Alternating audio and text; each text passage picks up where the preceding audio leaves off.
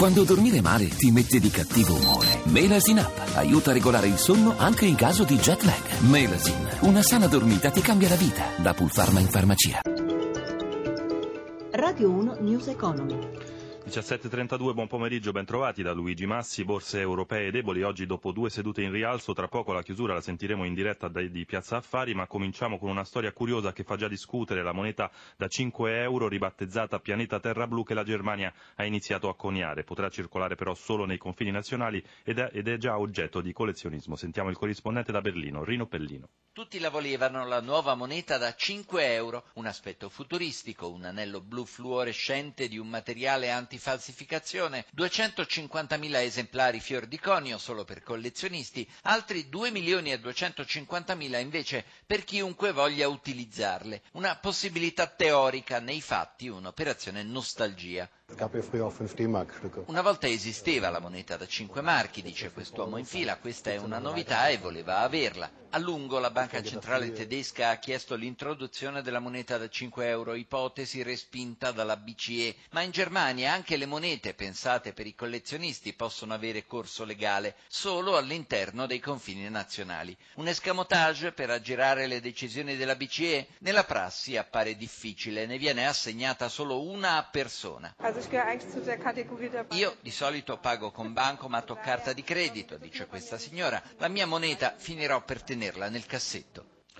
Andiamo avanti, immatricolazioni auto a marzo in Europa ancora in crescita, anche se più moderata dei mesi precedenti, più 5,7%, Esploa per Fiat Chrysler Automobiles che le, le cui vendite si impennano del 13% con 110.000 immatricolazioni nel mese. Intanto da Amsterdam, dove si tiene l'assemblea sui risultati finanziari del 2015, l'amministratore delegato Sergio Marchionne ribadisce che la porta delle alleanze non è ancora chiusa.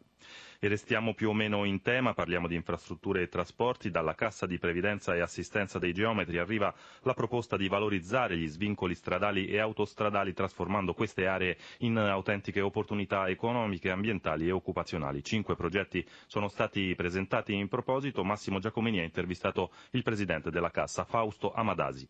Si tratta di uno studio che abbiamo commissionato alla Facoltà di Agraria di Perugia per cercare di capire come potesse essere coniugato un recupero ambientale, un recupero produttivo con la sostenibilità. In concreto quali sono questi cinque progetti? Cinque tipologie diverse di produzione, cioè piantagioni per la produzione di biomassa legnosa, piantagioni per la produzione di legname d'opera, isole per la conservazione delle biodiversità vegetali, quelle produzioni che oggi vengono abbandonate, parlo non so, della mela eh, renetta o quant'altro, poi isole di bellezza paesaggistica, poi eh, utilizzare quelle aree per i sottoservizi, per la, la, produzione di energia fotovoltaica. Quali sarebbero i vantaggi economici e poi quelli anche ambientali? Noi abbiamo fatto un'analisi sui costi attuali e su quelli che potrebbero essere o i minori costi o i vantaggi economici che ne deriverebbero dall'attuare queste attività all'interno di, questi, di queste aree. Di che cifre parliamo pensando a un'infrastruttura come la cosiddetta autostrada del sole? I costi della manutenzione attuale superano milioni di euro e a seconda delle tipologie di interventi che si possono fare abbiamo di tutto un vantaggio anche economico, in alcuni casi è minimo e residuali, in alcuni casi è, nel caso ad esempio dell'utilizzo di queste aree per il fotovoltaico invece il vantaggio economico è notevole ed è importante.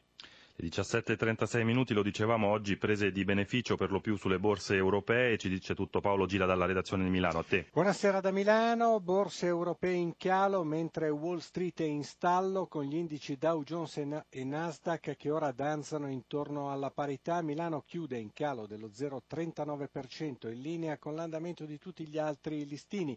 Prese di beneficio soprattutto sui titoli del settore energetico con il prezzo del petrolio in calo a 41 dollari il barile. C'è attesa per il vertice di Doha nel fine settimana dove i produttori di greggio discuteranno di politiche estrattive anche se appare del tutto improbabile un taglio alla produzione. Lo spread risale a 123 punti base con il rendimento dei BTP decennali all'1,34% e l'euro riconquista quota quota 1,13 contro dollaro.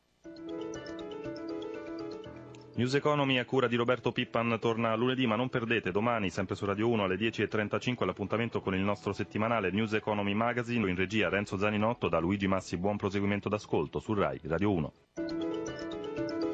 Radio 1 News Economy.